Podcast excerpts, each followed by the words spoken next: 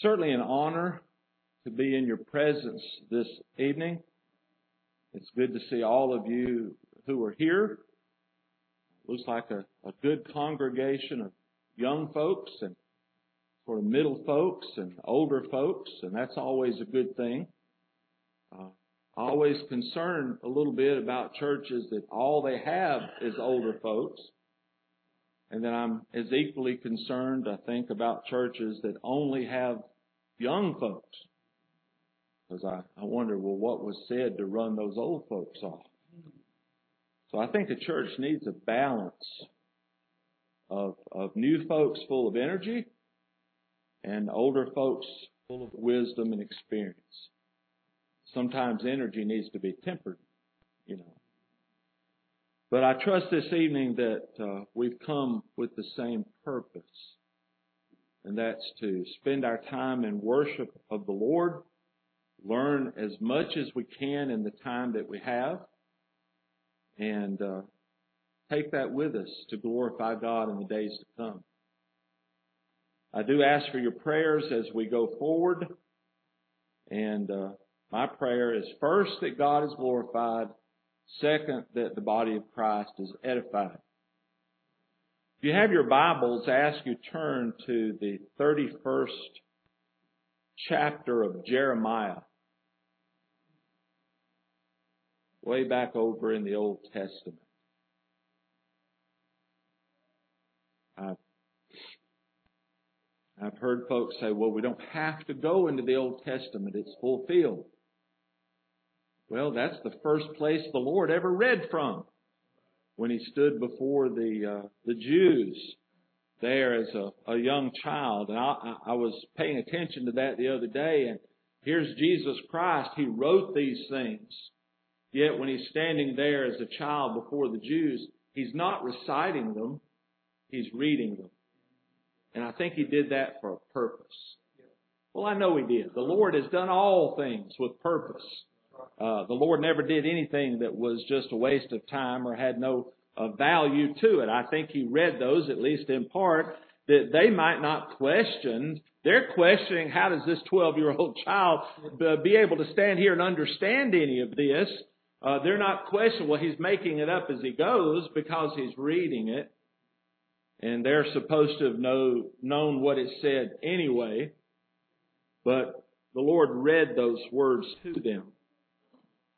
So the Old Testament is full of words that God has given to us that have great value today, even though the covenant that was presented in the Old Testament is fulfilled and we're not under uh, a Levitical service of, uh, to Jesus Christ, we need to know about those things.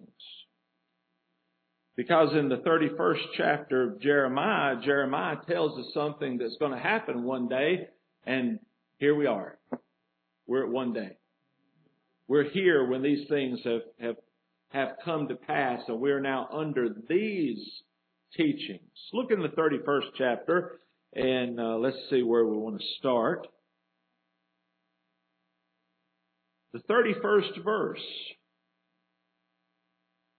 Behold, the days come, saith the Lord that I will make a new covenant with the house of Israel and with the house of Judah. Now, don't, don't be one of those folks that when we get to this part say, he's talking about covenants and laws and, and I, I'm just going to close it up. I'm done lost.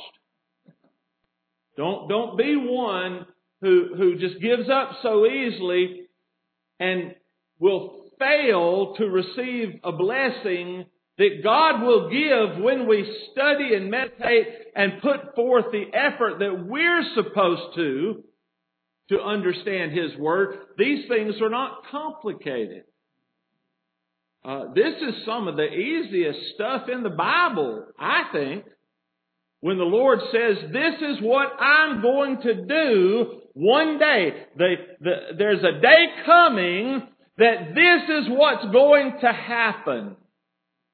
Okay? Let's look at what the Lord said He's going to do.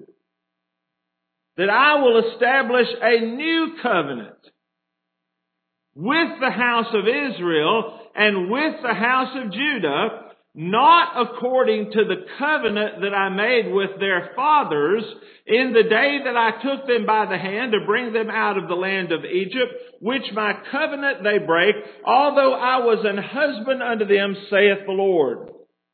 Right? Two covenants. This is simple. Old Testament, New Testament. Old covenant, New covenant. The Old Covenant goes even before God led Israel out of Egypt. So let's go all the way back to an occasion where God made a choice. You know, we, we are not under the old covenant. But the creator of the new covenant is the same one that created the old covenant.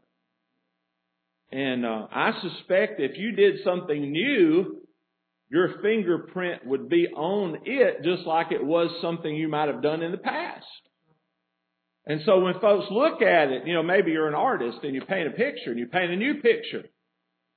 But folks look at it and say, wait a minute, so and so did that. I see his work there. All right? So when we look at the Old Covenant, and the New Covenant, we see the work of God. The same Creator God, the same Lord over all. And we go back to, let's go to the book of Genesis and the 12th chapter.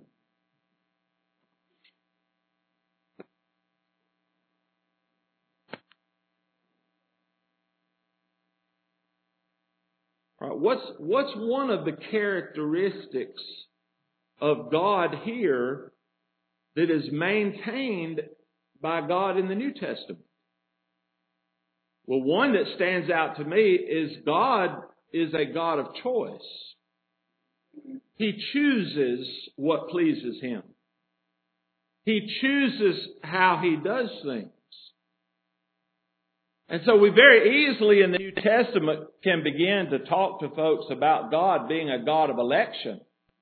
You know, God chose His people before the foundation of the world. I, don't know any place in the Bible that teaches that God has to be made acceptable for us to accept Him. But I can tell you where it says we have to be made acceptable for Him to accept us. So God elected a people. He chose a people. He is a God of choice. Folks get upset about that. I've never had anybody get upset when I say, well, you know, God chose Abram. Well, he's a right to choose Abram. Well, why didn't he choose somebody else? Why didn't he choose Abram's neighbor? Why not the family down the road? Why, that's not fair to them. I've never heard anybody put forth the argument against election to the same in the choosing of a particular people in the Old Covenant. But you know what he did? He chose Abram to a particular purpose, to a particular calling, to be obedient to a particular set of laws, but all still with the same purpose of glorifying God. Everything that God has ever done has been to His glory. Everything we do ought to be. That, that's not, that's not selfish of God. God deserves all the glory. You know, folks get upset sometimes when you believe that they're the only people in the whole existence are on the earth. Look at all the stars. You must think pretty highly of yourself to think that there's nobody else out there. No, I think pretty highly of God to think that there's nobody else out there. Because all of that's not created for me. It's created to His glory. That when we look at it, our eyes ought to be wide and our mouth ought to fly open and we just stand in amazement. God created all of that. That's not for me, it's for Him. how wonderful, how amazing, how in awe we are of God. Uh, so God chose Abram for a particular purpose. Look in the 12th chapter of Genesis. He says, Now the Lord had said unto Abram, Get thee out of thy country and from thy kindred and from thy father's house unto a land that I will show thee. Right? Well, there's an act of faith right there. Uh, I want you to pack your bags. I want you to go, but I'm not, I'm not going to tell you today. I'm going to show you as you go along the way. So every step they took was a step of faith. It ought to have been. Is that any different with us? Every step that we take ought to be a step of faith. You know, who, who are we to get up in the morning and say, God, I want you to just tell me everything's going to happen to me today. I need to know it right now. You know, give me my itinerary, give me the list of events so I can start getting ready for them. How, how uh, arrogant would we be if we say we're just not going to live by faith today, we're only going to live by knowledge? The Lord says, to a land that I will show thee. All right. And I will make of thee a great nation and I will bless thee, and I will make thy name great, and thou shalt be a blessing. And I will bless them that bless thee, and curse them that curse thee, and in thee shall all families of the earth be blessed. Alright, back up to the first verse. So the, the Lord says something here that either Abram didn't pay enough attention to, or he just didn't care and I don't want to judge Abram. Uh, I, I, I leave that to the Lord. The Lord's the Lord is the judge. But this is something that's going to cause him some trouble down the road. And this is also there's some work involved in this. So when we begin to look at these two covenants, the old and the new, we, we understand there is some work that was done to the accomplishing of these covenants. But in the first one, some of that work fell to Abram and to his descendants. They were supposed to do some things. And I just give you a spoiler alert. In the new covenant, all the work falls to Jesus Christ. And so we don't have to worry about falling short in doing what the Lord has. Not that the Lord hadn't told us to do some stuff in the New Testament. He's told us to do a lot of stuff. We're supposed to take up our cross every day and follow Him. But whether we do or we don't has no effect on the outcome of that covenant being successful or a failure. Right? The, the first covenant had some problems. And, and it wasn't with the Lord. The Lord was not the problem in the first covenant. The people were. Okay? But very beginning of this original uh, covenant that God made with Abram, he said, Get thee out of thy country. The Lord ever says, Get thee or do something, then that's a work. That's a labor on your part.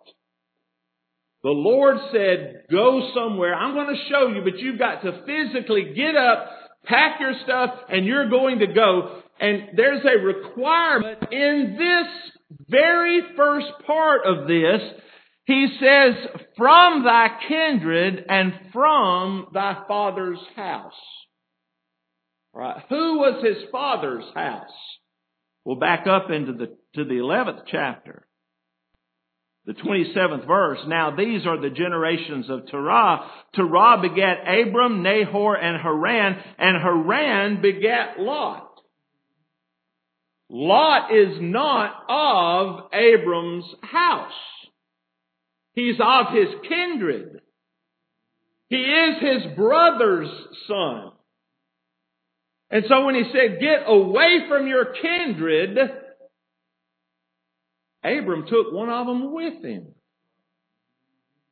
Now, like I said, the, there's a whole bunch of folks in the Bible I can't get all hot, hot uh, haughty and mighty over.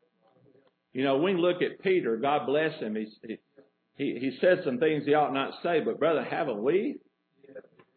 He did some things he ought not do, but haven't we?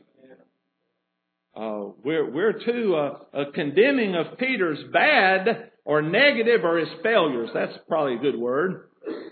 We ought to be more trying to follow the example of his successes. For somebody that had such lows to look at the Lord and say, I don't know him. And the Lord looked back at you. And then the blessings that he had to go and preach to, to Cornelius and his household. And the Lord himself will reveal unto Peter, what I've cleansed, call thou not common or unclean. The things that Peter succeeded in, the things that he did where he rose above. Don't you like rising above your normal? I heard a preacher say this of another preacher one time. I've heard him preach many times, and today he preached better than he preaches. You know, sometimes the Lord can bless you to just do better than you have ever done and better than you think you can do. And, and that's a blessing. Would to God that we do better each day than we ever have before. Abram took Lot with him. We know, we know what happened. There was a lot of trouble. There was battles. There were fighting. There was bickering amongst the, the herdsmen and Lot winding up where Lot wound up in Sodom and, uh, the, the, the end of Lot, his two daughters and what they did to him and, and, uh, you know what? Lot's a child of God. He is a child of God. The Bible says that his righteous soul was vexed day by day. Uh, he was one of the more miserable children of God. Yet when he drew his final breath, Jesus embraced him in his arms and received him into his eternal home. I like when Paul says the sufferings of this present time are not worthy to be compared with the glory which shall be revealed in us. And when Lot got to heaven, there was not another conversation about his sins. There was not another mention of his failures. God said, I'll remember them no more. And that's an amazing thing to think that God can forget something. But he says, I will remember them no more. I wish that we could forget them as, and, and move on uh, sometimes better than we do. All right, so uh, Abram began uh, on a, a shaky note there by not doing exactly what God told him to do. And then we get over to the 17th chapter of Genesis and we find God is speaking again with Abram uh, about this covenant that he's going to make. There were three parts to this covenant, at least three. I'm always careful to say there were X number because somebody right after church is going to tell you another one. But there were at least three parts to this covenant, and one of them, Abraham will be the father of a great nation, meaning he's going to have kids. There's going to be some descendants there. Uh, but he waited 10 years and Sarai and Abram just got a little let out with it and tried to help the Lord along and, and that caused problems too. Brother, don't help the Lord alone. Be patient. Wait upon the Lord to help you alone. And you won't have uh, as many of those problems. So he would be a great nation. And then he said, I'm going to give you a land. I'm going to lead you to a land that will be yours. But the, the biggest blessing out of that is when he said, In thee shall all nations of the earth be blessed. How are all nations of the earth blessed in this Hebrew nation? Well, Jesus Christ came out of that Hebrew nation. And he saved folks of every kindred tongue. He has a people of every uh, language, tribe, uh, they are all represented there in Christ. So He is a blessing, uh, not to all people, but to all kinds of people. All nations are represented there. So we get to the 17th chapter and, and God is speaking with Abram again and he's, he's establishing uh, uh, this covenant. He brings up the covenant again. He says, and I will establish my covenant between me and thee and thy seed after thee and their generations for an everlasting covenant to be a God unto thee and to thy seed after thee. And I will give unto thee to thy seed after thee the land wherein thou art a stranger, all the land of Canaan for an everlasting possession, and I will be their God. And God said unto Abraham, thou shalt, uh, thou shalt keep my covenant, therefore thou and thy seed uh, after thee and their generations. This is my covenant which ye shall keep between me and you and thy seed after thee. Every man child among you shall be circumcised. All right. There's something else that Israel had to do. There's another labor. There's another work. There's something that they had to do. Uh, uh, this physical act of circumcision, which we, we later learn is such a beautiful token of the New Testament covenant where the Lord takes away that old hard heart of ours and, and as the Bible says, we're spiritually circumcised we are Israel. You are the chosen people of God. You are spiritual Jews. All right. So uh, God has has blessed you above and beyond what I think most people even understand. All right, but we're in the Old Testament covenant here, so we found at least two things they had to do.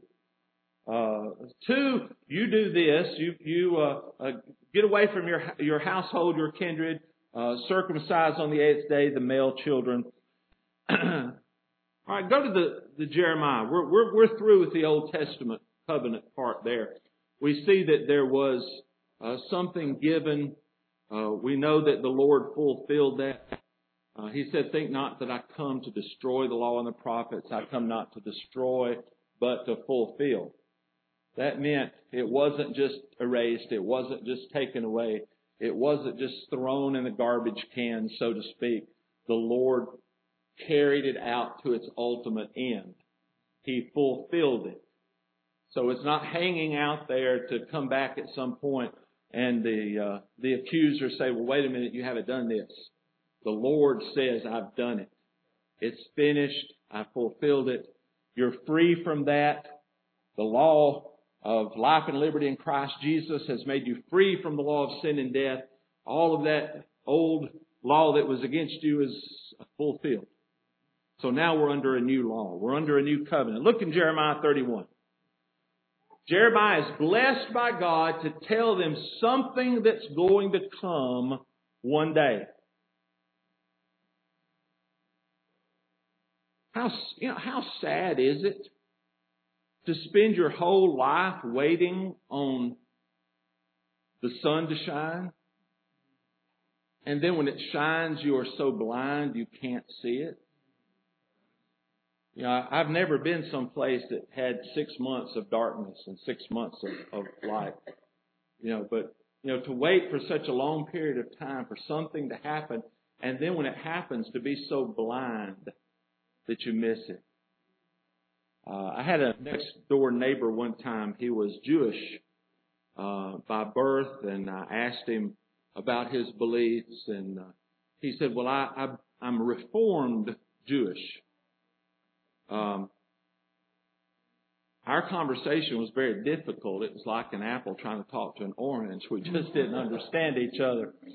Uh, but my my question ultimately came to: Are you still looking for the Messiah to come? And he said, well, no, we've, we sort of give up on that. We're waiting for a messianic period of time. We're waiting for a period of time where there's a lot of fulfillment of, of prophecy of the Messiah, but he literally said we we just really give up on looking for the Messiah. You know, he he'll he'll never have a blessing in that one. But when Jesus was born, and those Jews that saw him and praised him, those shepherds who praised him, they saw the son. literally, S-O-N. They saw the sun and rejoiced in it and, and told folks about it and found comfort and peace and joy in it. But those who were still blinded because it didn't happen just quite the way they thought it ought to. That our Messiah is not going to be born to, to these common folks and, and in a, in an animal uh, enclosure laid in a stable. Uh, he's going to be born in a castle, in, in a palace, in a throne room. They were blinded by what they thought was going to happen. I read something the other day that said people are not looking for the truth. Most folks are not looking for the truth. They don't go to church for the truth. But they are looking for somebody to reassure them that what they believe is the truth. I hope that you have come this evening looking for me to assure you in what the Bible says, but also if there is an uncertain sound, you will go and look it up yourself. Don't be satisfied by somebody saying, Oh, I, I agree with you. What you just said, that's true. And then you go home. Yeah, the preacher said I understood it all. No, he didn't. He just didn't want to argue with you.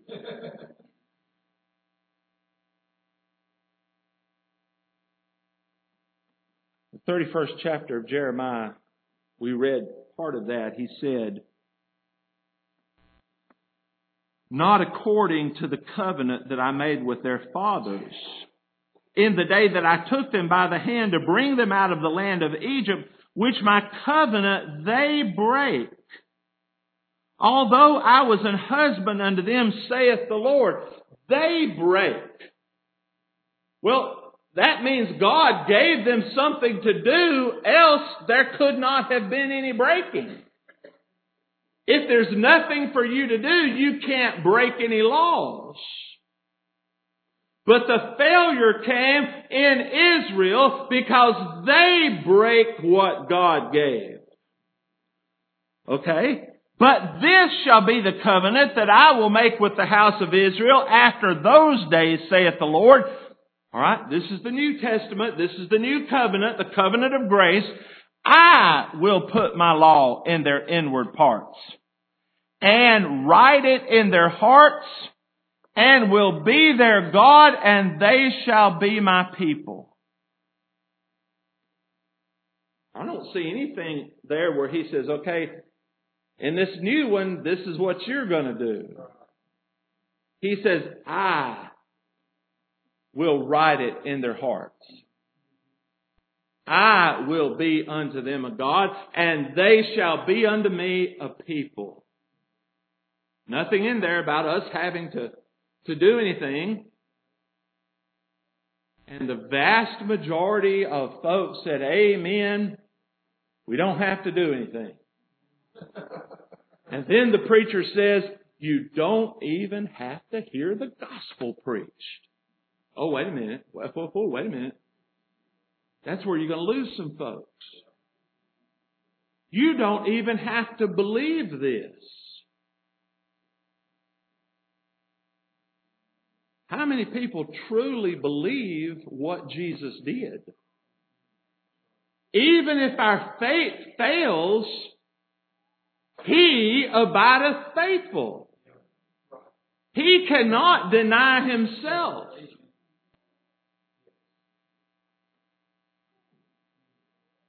So what, what's the big deal about belief and profession of faith? Brethren, that's where you get your joy.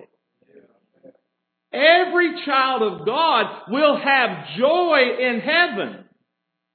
But isn't it a blessing that God has devised that we can have joy before we get there? By believing in Him and following Him and professing Him and being obedient to His commandments. And He says that I, if you love me, keep my commandments and my Father will love you and will come and make His abode with you.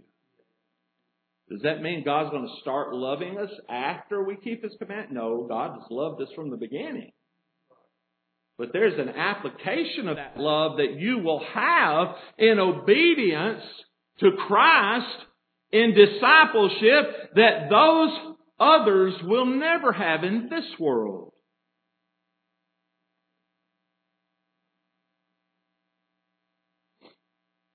I will put my law in their inward parts and write it in their hearts. Uh, you know, the vast majority of God's children died before the Bible was ever canonized, before it was ever put together in the book that we have now. Centuries passed, decades passed.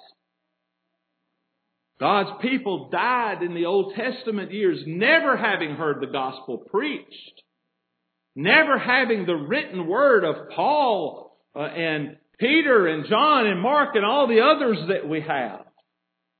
Yet, by some means, God saved them.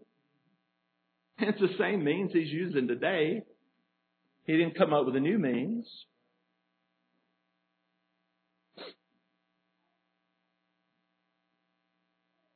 And in that means, He writes His laws in our heart. I, I think that takes place in, in regeneration. I, I think when we're born again, when He cuts out that old fleshly part, He puts His Spirit in there and His laws are written there, and we become new creatures with a capacity to learn things the natural flesh could not learn under a law that the natural flesh was not under and now have the ability to take up our cross and follow the Lord and be obedient to His commandments and to seek, seek after Him. Alright? 34th verse, he says something interesting here that a lot of folks have not caught on to. Okay, now, we're, we're, this is just the foundation of this covenant. We've not added New Testament to it. The teachings of the apostles and the New Testament ministry, we've not taken those things under consideration. We've not gone over to the 10th chapter of Acts and looked to see what the writer says there you have to do to be saved, have we? We're not considering that yet. This is foundational stuff. This is sufficient for the fulfillment of the covenant that God is making with us that has come about in the New Testament gospel age. And you go over to Hebrews and read these same verses almost identical. The apostle Paul repeats them. And that ought to be proof enough that something written in the Old Testament got repeated in the New Testament. It's not something you throw out, is it? Alright? And they shall teach no more every man his neighbor and every man his brother saying, Know the Lord, for they shall all know me from the least of them unto the greatest of them, saith the Lord, for I will forgive their iniquity and I will remember their sin no more. Very basic foundational stuff. You do not have to go teach folks how to be in the covenant relationship with God. You don't, you're not going out hunting folks that are lost from this relationship, this covenant, and saying, okay, uh, uh do you know the Lord? Let me tell you how to know the Lord. Let me tell you how the Lord, how to get into the Lord. Let me tell you how to be saved. You shall no more teach every man his brother and every man his neighbor, saying, Know the Lord, for they shall all know me. They shall all know me. Sounds like there's no such thing as a lost sheep. Not to eternity. Now, I've seen a lot of sheep that were lost wandering around out in the world trying to find some peace or, or uh, prosperity or some joy there. I, I would say they're not lost sheep, they're sheep that are lost. But as far as the Lord not knowing where you're at or where you're going to be in eternity, there's no such thing as being lost from that. If someone's not a part of that, it's because that's God's design. And I don't, you know, I, I learned a long time ago, try to preach the gospel so you don't run folks off until at least after you've given them enough to chew on when they leave. you know? God is sovereign. He, he does what He wants to. And there's nothing we can do to condemn it. It's all right and proper and holy. And if the Lord says you're not of my father's house, you're of your father, the devil, that's, that's the Lord's doing. All right, we're not going to preach about the wicked, but just to say the Lord saved all his people. They shall all know me from the least of them unto the greatest of them. You know, it's, That's not saying that God loves some more than others. I, I, I believe God loves all of His children the same. I believe when God's children get to heaven, they'll all have an equal inheritance, joint heirs with Christ. You know, you're not, I'm not going to have a mansion and you're going to have a fishing cabin. You know, it doesn't work like that. Mansion simply means there's a dwelling place for God's people in heaven. Now, what that dwelling place looks like, one day we'll know. I don't know today, except to say that, that we will all be satisfied with whatever God has in store for His people.